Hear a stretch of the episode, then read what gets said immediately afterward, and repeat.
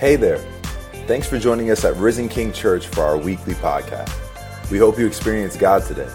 Make sure you visit us at risenking.life to take all your next steps and follow us on Facebook, Instagram, and YouTube. Enjoy the message. Today I just want to welcome and say hello to our good friend Melissa Longley. Melissa has served here at the church for quite a long time, and then the Lord called her to do almost the same things, but in Jerusalem, and has been on assignment in the Holy Land, and this year the assignment looks like it's going from temporary to permanent. She's going to do a month of training, and then there'll be a board. Our board of directors will meet for the CMA, and we're hoping that will all become permanent and final this February, right? Yes, end of February. We love Melissa. We're glad she's here. She's going to be around in every service. I think we set her up with a booth, a table, or a tent. I don't know, a desk. Okay, a desk. So if you want to say hello to her, I know she loves getting more and more people on her prayer team. And so that would be awesome if you want to connect with Melissa. Melissa, we're glad you're here. We love you. So every year when we start the first Sunday of the year, I spend the week just trying to ask the Lord, what do you have for us in 2019? What do you have for our church? What do you have for our people? And the Lord impressed on me this idea that He does not want you as a people. He doesn't want you as individuals or families. He doesn't want you to try to live a year where you're trying to earn your blessings, where you're trying to work for the favor of the Lord. But rather, He wants you to understand and start and establish you right here, right now, as people who are working from blessing, not for blessing. Who are working from the favor of God instead of trying to work for the favor of God. Everything changes with that belief and that perspective. And the foundation of this is not just wishful thinking. It's absolute biblical teaching. And it comes from Ephesians chapter 1. So I love it when you read God's Word out loud together as a church. So we're going to read Ephesians 1 as our first Scripture verse for 2019 as a church. And I believe God wants to speak to you about your life, your family's life, your job, everything about you, because He wants you to operate from blessing. All right? Look at your neighbor and say, from blessing. Okay? The more we get that into our head, the more you're going to realize that it makes all the difference in the world. I can prophesy right now. 2019, you're going to have some challenges. I can see them. Trials, some certain trials, So, but how you face those trials is everything. If you are wishy-washy about blessing, then the trial will overwhelm you. But if you are firmly established saying, I am operating in this trial from blessing, then you will not be overcome. You will overcome. Okay? So let's read this together. Blessed be the God and Father of our Lord Jesus Christ, who has blessed us in Christ with every spiritual blessing in the heavenly places, even as He chose us in Him before the foundation of the world, that we should be holy and blameless before Him. In love, He predestined us for adoption to Himself as sons through Jesus Christ, according to the purpose of His will, to the praise of His glorious grace, with which He has blessed us in the Beloved. In Him we have redemption through His blood, the forgiveness of our trespasses, according to the riches of His grace, which He lavished upon us in all wisdom and insight, making known to us the mystery of His will, according to His purpose, which He set forth in Christ, as a plan for the fullness of time, to unite all things in Him, things in heaven and things on earth. In Him we have obtained an inheritance, having been predestined according to the purpose of Him who works all things according to the counsel of His will, so that we who were the first to hope in Christ might be to the praise of His glory. In Him you also, when you heard the word of truth, the gospel of your salvation, and believed in Him, were sealed with the promised Holy Spirit, who is the guarantee of our inheritance until we acquire possession of it, to the praise of His glory. Now, from verse 3 to verse 14, Paul does what every English teacher tells you not to do. He would get incredible red marks here. He makes one complete run-on sentence connecting fragment after fragment. As a matter of fact, in Greek, it's one participle after another. And he does so because he has such an enthusiasm. He has such a reaction to the love and the grace of God. He is speaking well of God. It's as if he's eulogizing the living God. And as he does so, he unpacks for us these blessings that are ours because of who Christ is and what Christ has done and who we are in Christ. If I could contrast this in a way to what I was teaching on last week. When Adam woke up and God had created Eve, the first words out of Adam's mouth were an Etta James song, "At last, love has arrived. You know, the lonely days are gone," he says. "Finally, I'm not going to hug a giraffe anymore." You know, he starts going off in a Hebrew poetry there as he sees his bride. And he says, as the bridegroom, "I found you, and finding you, I have found me." And he says, "Seeing you, I have seen me." It's just an eruption of praise that comes forth when you are captivated by your beloved. And what we see here is not unconnected, because Jesus is our bridegroom. And when you see Him, when you've experienced Him, when you've really encountered Him, what comes forth is just a stream of consciousness of love. Even the unpoetic become poetic. And what Paul does is he just pours this out. And what this shows is, if you reduce Christianity to morality, or you reduce it to nothing more than religious obligation, then you do not have Christianity. Christianity is an eruption of praise for the grace of God. It is an encounter with the living God that gives the unlovable person love for the first time. At last, love has arrived. And when that happens, it does something more than make you say, "I want to be a better person." It causes you to say, "The one who loves me captivates me." Now, I gotta contrast this a little bit.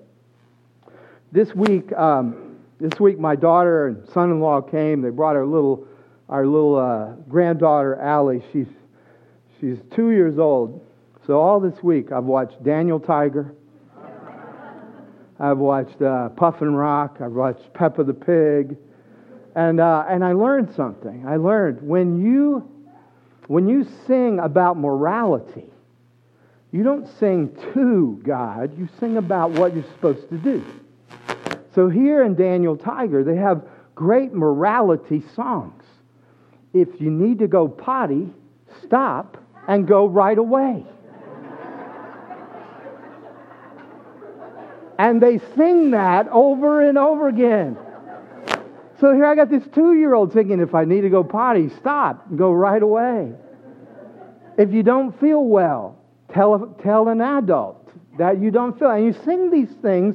Oh, thank God that week is over. I don't have to watch Daniel Tiger anymore. But it's in my head now, and it's a song.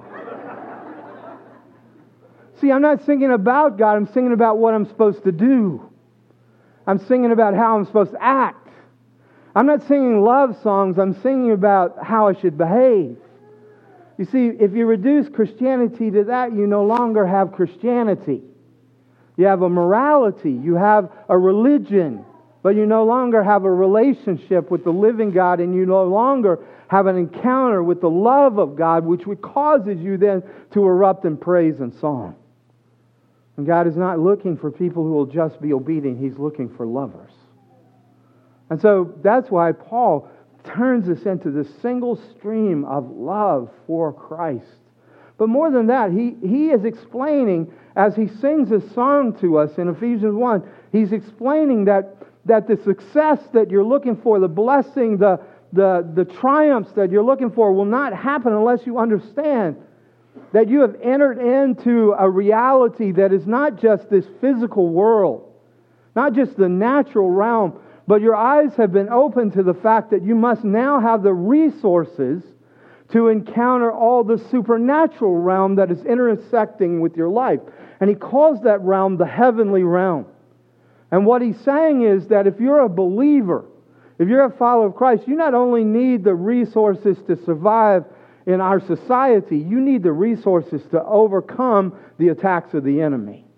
And the reality is that you will not have true success unless you have what Paul calls here spiritual blessing. The origin of that blessing is the Spirit of God. The reality of that blessing is that it applies not only to your natural state, but also to the things that are happening around you that sometimes you're aware of and sometimes you're not. But one of the things that Paul is saying is that in Christ, a new door, a door into a new reality has opened for you, and you have awakened to the fact that there are things going on in your life that are not explained simply by natural means. And the fact of the matter is that the longer you travel in this faith with Christ, you will see things that can't be unseen. For example, I have heard the audible voice of God 3 times. I grew up as a Presbyterian. He's not supposed to talk to you.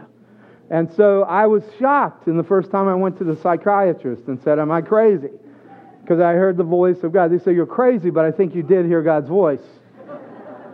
You know, and the other 2 times, every time I've heard it, it's been a major transition in my life. And everything He said to me has come true.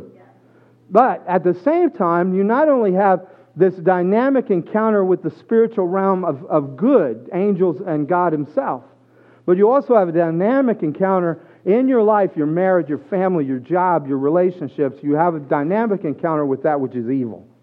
And this, when you see it and you recognize there are things behind the things that are happening. We war not against flesh and blood, but against principalities and powers. One day I was doing marriage counseling. And it was one of those optimum moments where the wife had forced the husband to come. They're always so willing to change when the wife makes them come to counseling. It's a joke, people. They're not so willing, all right? They hate that. It is the worst thing, and I hate it too. And so I'm talking to this guy, and he's getting madder. He's getting angrier. He's getting angrier. Now, this guy was really an abuser. He was physically abusive, emotionally abusive. And what I find with people who are abusive is they're actually very fearful people who think they're powerless and use their physical in order to intimidate people. But this particular guy had also opened the door to the occult. And so that day, as he got angrier and angrier with me, his body, and I know this is going to sound strange, but his body transformed into the shape of a wolf. And before my eyes, his eyes became red, his face became wolf-like, ears, all of this stuff before me. Now, this may surprise you, but it absolutely didn't surprise me. And it did not. Now, he was trying to use supernatural things to intimidate me, to scare me. But I know Satan, and I know his marks, and I know his demons, and I know what they do, and I know what their purpose is. And so I just bound that spirit, rebuked it. The guy left more afraid of me than I was of him. What happened, he was so upset, he never forgot that encounter. And a number of months later, he came to faith in Jesus Christ, went into rehab, and got his family back. Now, listen, once you see things, you can't unsee them. Once you've heard things, you can't unhear them. And you can't just say, that was my imagination at some point. And the reality is what Paul is saying, friends, is you cannot survive and even overcome in this Christian life unless you have also the resources to deal with the heavenly realms that are intersecting with your realms. And so Paul says there is this astonishing claim that he makes.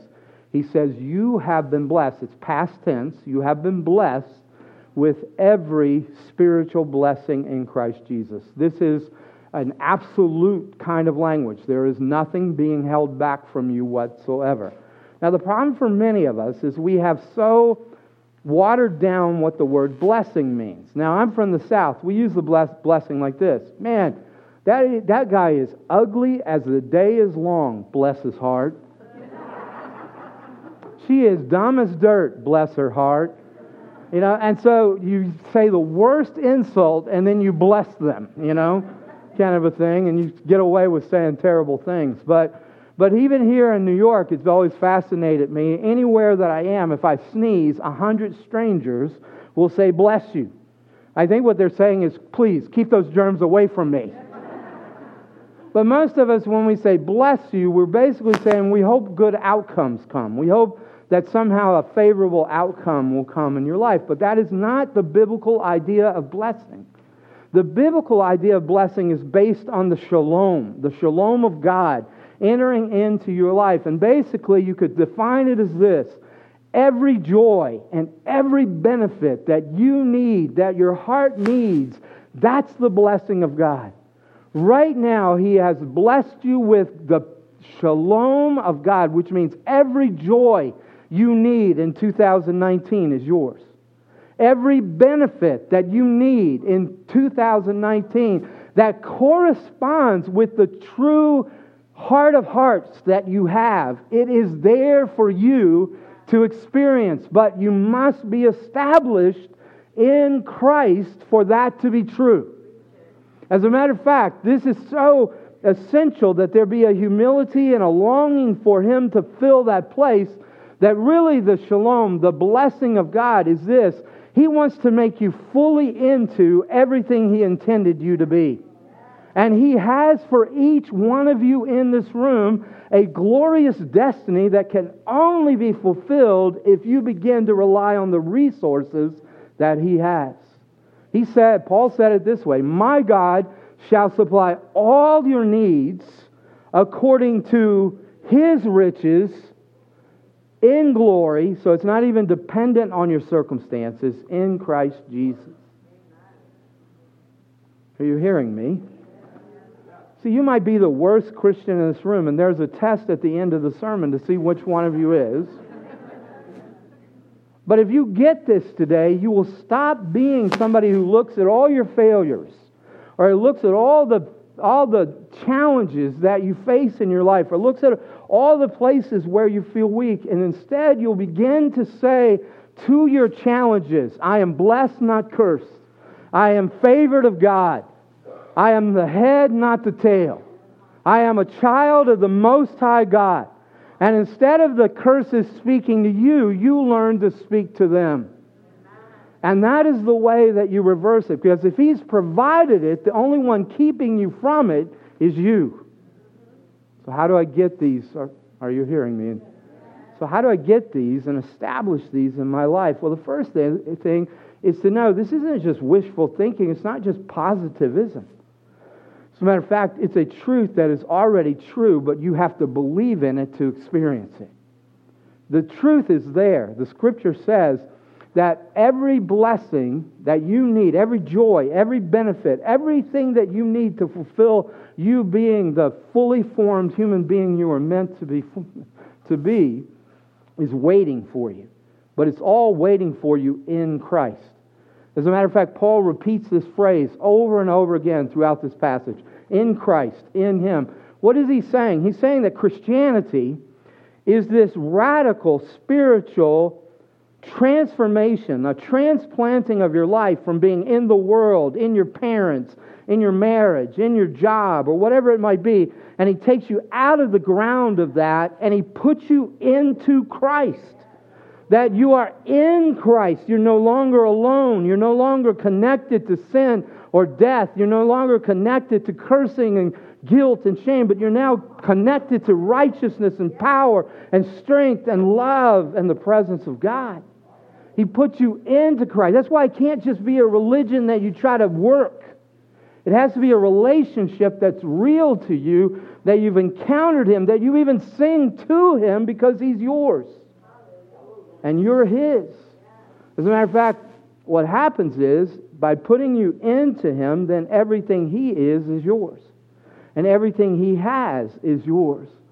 So the word "in" means united. It's a union. And the closest analogy is a legal union, which we have in marriage. In most places, when you marry someone, their goods, their property, who they are, their name, whatever it is, all of that becomes yours, even if you didn't earn it. That's why it's good to marry rich, I guess, you know? You get what they have, and it becomes yours. It's legally yours, even if you don't deserve it. You think about it. When we come into relationship with Jesus, we bring our baggage. He takes our baggage and He gives us His beauty. How does He do that? Well, believing in Him, you're legally united to Him. Here's what that means. That when He died, you died with Him. United in His death, God treats you as if you died with Him on the cross. Now, a lot of Christians get this. They say, I know Jesus died for me, and they're just so grateful that He has that sacrificial love for you, and that is an awesome thing. But let me tell you, that's not where all the blessing is. The blessing comes not that He died for you, but that you died with Him. Which means if you're sitting there today and you're filled with guilt because you screw up all the time, you haven't understood your union yet. You and I live in a lot of false, Satan-produced guilt and shame that we go, I'm not worthy, I'm not able, all of this negative kind of unblessing type thinking, because we don't realize that's already been taken care of. See, if I died, my guilt died. If I died, my shame died. If I died, my addictions died. If I died, my attractions died. That's why Paul says, reckon yourself dead to sin and alive to God, because you did die. And God treats you as if, and you go, but I feel so alive. Yes, because you're still living in this body. One day after you die, you will realize, oh, this thing ain't so powerful. And you'll realize who you really are in all the fullness of what Christ has accomplished for you. But what He has done, though He's not taken you from the presence of sin, He has destroyed the power of sin, and He's taken the penalty of sin. And one day, He will take you away from the presence of sin. Oh, come on, that's pretty good. It's pretty good.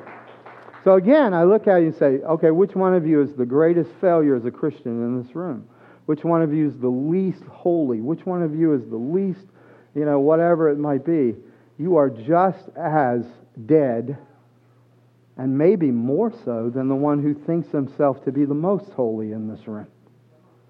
Because the only thing that matters is, did I die with Christ or did I not? Because if I'm still alive, then I'm still full of guilt. I'm full of shame. Let me express it to you. I'm not trying to disrespect other religions or other religious leaders, but as far as I know, Mohammed is still dead. As far as I know, Gandhi is still dead. As far as I know, Buddha is still dead. All of these leaders are still Confucius. They're all dead. You know why? Because they died in their sins. Death had something on them. There's a deeper magic in this universe that if you go into death with sin in you, the hooks of death attached to you, and you never come back from death. Only the Lord Jesus Christ went into death carrying your sin, dying in your place, my place. But when death tried to get its hooks in Jesus, all it found was righteousness, obedience, purity, power, strength, all of those things. And so death could not hold Jesus, and on the third day He rose again from the dead. So that if not only are you treated as if you died with Christ, you're also treated as if you are raised with Christ. You are legally raised from the dead. So when Jesus was raised from the dead, it was His vindication. It was His triumph. Scripture says that He came into heaven like a Roman conqueror came into the Colosseum. And they threw the crowns at Him, and they threw the gold at Him. They threw all of the honors at Him. They pinned all the medals on His chest. And what the Bible is saying, that legally now, friend, all His medals are on your chest. All His crowns are now in glory on your head. See, what many of us do is we go around saying, I'm nothing, I'm nobody, and nothing good ever happens to me, because we're still thinking, I got to wear my crown. I got to forge my victory. I got to make my triumph. See, the only way that you come into the blessings of every spiritual blessing is if you humble yourself and you say, the crown that I could forge would never be sufficient But the crown of Jesus is more than sufficient. It gives me value. It gives me worth. It makes it to where even if the whole world is against me, I know who I am and I know how much I'm worth. I'm worth the very life of the Son of God who loved me and gave Himself for me. And I am died with Him and I am raised with Him, and His honor is my honor. That's what this means. See, that's why it can't simply be, I'm going to try to be a good Christian. I'm going to try to be a moral person. Quit wasting your time. I mean, it takes a tremendous amount of humility to say, I will never forge a crown worthy of life. You know, can you imagine how stupid it is? You go, I'm not going to take your crown, Jesus. You keep your crown. I'm going to forge my crown. I'm going to have the crown of Mike.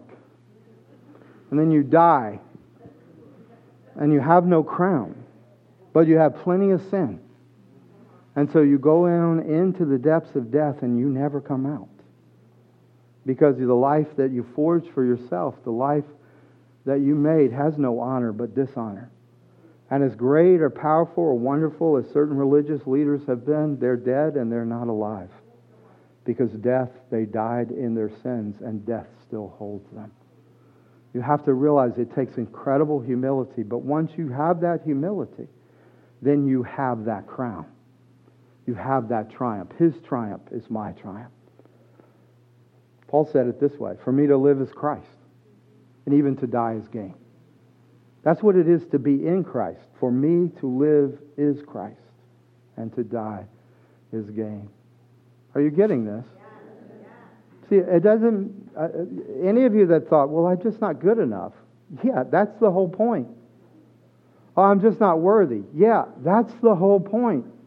You only need to be united to Christ if you're not good enough. You only need union with Christ if you're not worthy. If you're worthy, you shouldn't even be here this morning. You should go start your own church of you. We'll see how good that is.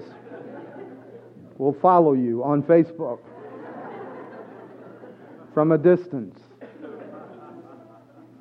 But believing in Him, we not only get this legal union with Him, but we get organic and vital union. His Spirit comes and lives in us. And it's not just any old spirit. And it's not even the same interaction or the same experience that the Old Testament saints had.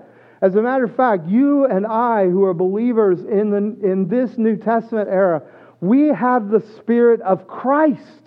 We have the Spirit who incarnated the Word of God in Mary's womb. We have the Spirit who anointed Him for ministry, who did healings and resurrections and grew back lame arms and legs and eyes that couldn't see and ears that couldn't hear. We have that same Spirit that when He was in the depths of death, resurrected Him from the dead and now dwells in us. I am not here trying to live my life for God. God is living my life in me, and I'm living my life through Him. You understand? You have something Moses didn't even have. You have something Abraham didn't have, David didn't have. You have the Spirit of Christ, the Spirit who raised Jesus from the dead. His life is alive in every believer. But you have to begin to yield to Him. He's not your assistant. You're His. And many of us, when we pray, we reflect back how much we want Him to be our assistant. Do my will. Bless my plan. Do my agenda. He's never going to take that job. And He's always going to say no to your idolatry. Well, what this means then, friends, is either you're in Him, Paul says, or you're not in Him. It's not a process. It's not a progression. You're either adopted or you're not. You're either born again or you're not. Now, the coming to Christ might be, or coming to faith might be a process. One of the people I respect the most, I heard him when I was in college, was the Surgeon General, C. Everett Koop. And he was an amazing surgeon, but he was also an incredible man of God. And he tells the story that when he was at the height of his fame as a surgeon, he had separated conjoined twins and like revolutionized the whole process of how you do that. And his wife said to him in his moments of greatest triumph, she said, "You got to go to church." And so he started going to this 10th Avenue Presbyterian Church, a great preacher there by the name of Donald Gray Barnhouse. And he's in the service, and he says, "When I first went to that church, I disagreed with everything the pastor had to say. But I sat there for a year, and at the end of the year, I realized I agreed with everything the pastor had to say." And what he said is, at some point in the process, a change of ownership took place in my life. A change of source of what was ultimate to me. You know, so what we're saying here is that salvation, the Bible says, coming to faith in Christ, coming into a right relationship with God through Christ, is by grace, not by works. And if it's by grace, at some point you either receive it or you don't. So I meet people all the time, and because I'm a pastor, I can ask religious questions. And so I say, "Are you a Christian?" or something of that sort. And sheepishly, often people say, "Well, I'm trying to be." You see, that means they don't understand, and they're probably not Christians. Because what they're saying is, it's not of grace, it's of works, and I'm trying my best to be a Christian. And see, if you're trying, you're not. You either are or you aren't. That's kind of a Yoda saying from some Star Wars. Either try or try not, you know, kind of a thing. But the idea here is, if it's grace, at some point you receive it and you're never the same. If it's not grace, then it's not Christianity. It's not faith from the Bible. Let me illustrate this from the lives of two people who were radically changed by grace. Now, if you think about it, Paul, who writes Ephesians, he was a murderer, he was a persecutor, he was somebody who in his religious zeal tried to obliterate all the disciples of Christ. And yet, when he was transformed by grace, he came back and was a teacher to the people he persecuted. He was a pastor to the people whose families he had killed. How can that be? Or let's go back to the Old Testament. And as we've been talking about a little bit about David, when we talked about Bathsheba, I mean, here's a guy who probably holds the record of breaking more commandments in one action than anybody else. He killed, he committed adultery, he stole a man's wife, he lied about it, and he coveted. He nailed 5 out of 10 in one shot. All right? And yet, he's the same guy who writes psalm after psalm after psalm. How is it that these two, knowing, and both of them took full responsibility, how can they go from being those who are murderers and adulterers and all of this stuff to men who are free? And even Paul writes, if you are in Christ, there is therefore now no condemnation.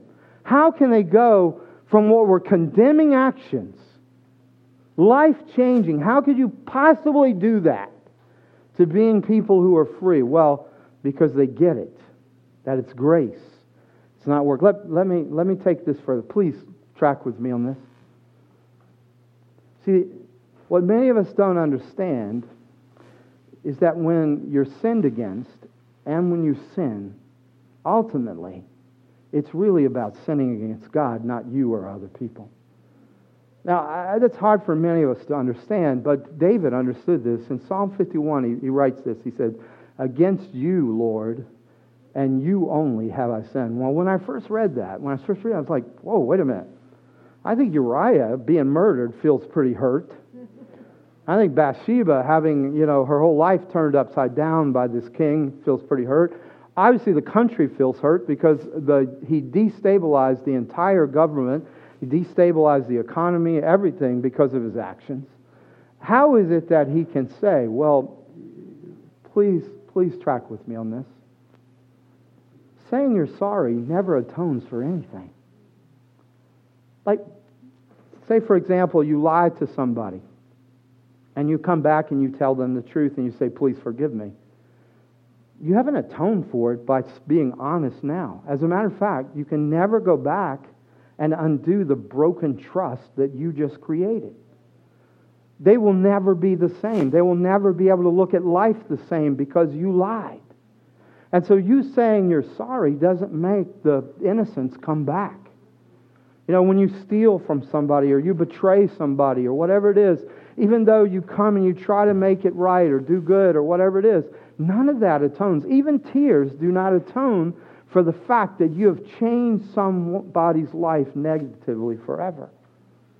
So even when we say, oh, I'll make it up to you, there's no way we'll ever make it up to. So the only thing that you can begin to understand is the one who can take what is stolen from you and give it back to you, not only in single measure, but in double portion, is God himself.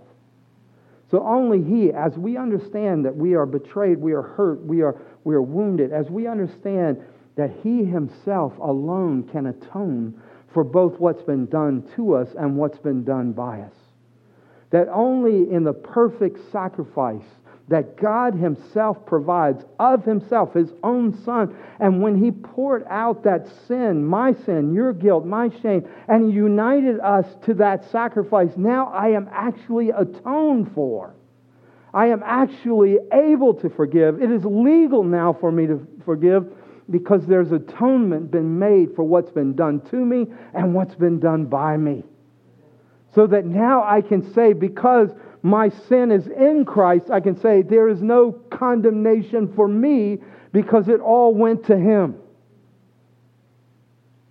But then that begs this response. If God says there's no more condemnation, then I have to believe it.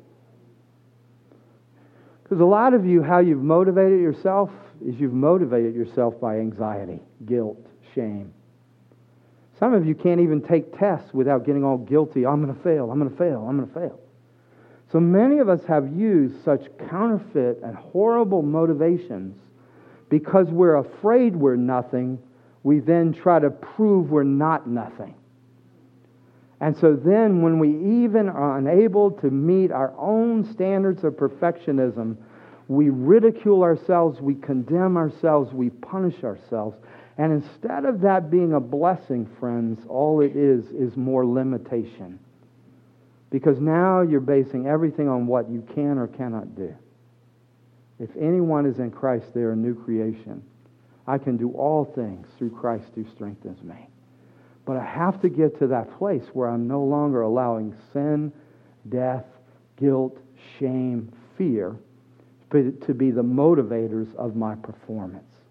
And if I'm going to live in that grace and say there's no condemnation on me, I can't turn around and then say, but I'm going to make you live under law and I'm going to condemn you. Because if I'm trusting in grace to not condemn me, then I'm going to have to also apply grace to not condemn you so that there is no root of bitterness in me and unforgiveness in me towards anybody else. You understand why so few Christians actually experience this level of blessing? It's because they're unwilling to live without condemnation.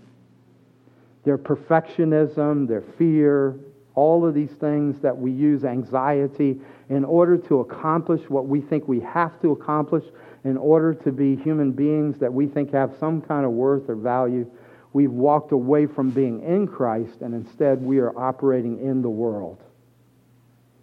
Are you quiet because you're listening, or are you about to stone me? Are you hearing me? See, with the blessing of God is that your performance in anything you do would be an expression of who you are, not what you're trying to be. Now, in order for that to be fully experienced in our life, and what I'm really trying to do today is I'm trying to convince you that you have every right and you have the ability to operate every day of this year in a place of blessing from a place of favor. That this blessing and this favor is so rich and it's infinite. And Paul unpacks two of these blessings in this passage that I want to just at least introduce you to.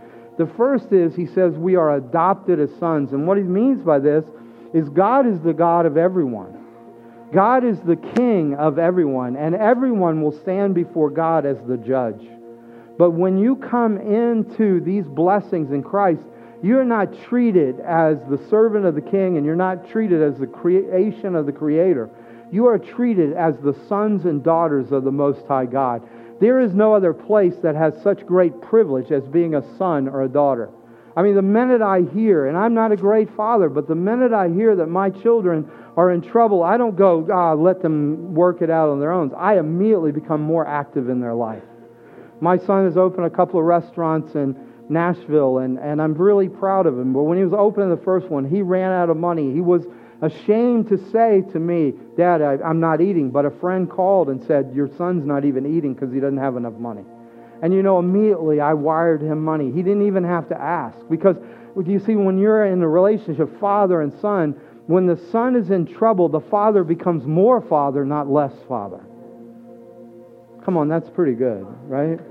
And so then, I want to say this, I know I'm trying to pile a lot in here, so will you let your brains kind of go with me here? All right. There's a lot of people who don't like the fact that Paul says that our inheritance is as sons, and they want to change it to a more gender-inclusive language. Let me tell you why you don't want that to happen. Here's why. In the world of Rome in that day, the only one who received an inheritance was the firstborn son. No one else got anything. What he is saying here is whether you are male or female, whether you are from one culture or another, whether you're young or old, whether you have lots of money or no money whatsoever, if you come to Christ, then your status in Christ has nothing to do with your gender or your background or your experience or anything else. Your status has everything to do with Jesus' status. Whether you're male or female, you become the heir of God. You become a firstborn son inheritor. In other words, in Christianity, there cannot be an inequality between men and women. We have no status before God by our gender whatsoever. The only status we have before God is the status that Jesus has won for us. And so whether you're male or you're female, you are the status of the firstborn son. Now, I mean, think about this with me. Any good father disciplines. It's not punishment. It's forming you. People pray this all, oh God, make me like you. Let me tell you something. He's committed to that. You don't have to pray that. You have to pray, oh God, make me want to be like you, or make me not resist you when you're making me like you. But he is always doing it. He is a father committed. I watched as my little granddaughter, who's so cute and funny, is doing all these things, but she decided to spit on her mother. Now, part of me wanted to laugh, because it was funny. Part of me wanted to say, yep, what goes around comes around, daughter. But the other part of me knew that as funny as it is at 2, it's not funny when you're 30. And if you don't win the battle at 2, you don't win the battle at 12. And so I watched as my sweet daughter trained her little daughter and said, you can't spit on people. And she spit again, and you had to stay with it. And then the father came in and said, you don't spit. And she spit on him, you know. And we have a resistance in us even to what is good for us. But he is committed. He puts you in time out for as long as it's needed. Some of you are still in time out. But the other blessing, and I know I'm going long, but I'm in charge here. So here, I have to explain this one to you, because not only you're adopted and you have this incredible access, but you are redeemed. And he says he has redeemed you. And redemption is such an essential aspect. Let me give you quickly just 3 aspects of redemption. There's a practical one, there's a philosophical one, there's a personal one. Practical one is this. If you get your car impounded in Manhattan, they take it to what's called the Redemption Center. And you have to go and you have to pay the price for your car. And when they mark it paid, they don't put paid, they put redeemed. So what's happened is they took the evil empire took your car hostage, and you have to go and pay the price to ransom your car. And once you have paid the ransom, the car is redeemed from its imprisonment, and it is liberated. It's not just that the debt is paid, but now the car is free to be a car. It's free to drive and to ride and to use and all of these things. You understand, Jesus paid a price, not just to pay the price, but to set you free. So that now you become what you were intended to be, not locked away, but redeemed. Now, the second thing is philosophical or theological. All respect to the greatness of Gandhi, but he talks about Christianity in a way that I think you need to understand. He says, every religion recognizes that we're not free, that we have ego and we're needy, we're slaves. But his problem was that when he looked at Christianity and he looked at Christ, he said Jesus was not egotistical. Jesus was not selfish. Jesus was serving and loving. And what he drew from that, he said, Jesus is an inspiration for our freedom. All respect to him, but he's wrong. If you look at Jesus, you look like a terrible person. Because everywhere he was selfless, you are selfish. Even when you do good, you do it for you, not for others. How do I know that? Because you want them to tell you how good you did. You understand, what Gandhi missed is this. If you really look at Jesus, it crushes you. It doesn't inspire you, it destroys you. Well, what then is the answer of redemption? Is that he did that selflessness, he did that serving, and he did that loving. He did it for you. He did it so you would be free. And when you come to him and you receive his blood, when you receive his sacrifice, then his love belongs to you, and his heart belongs to you.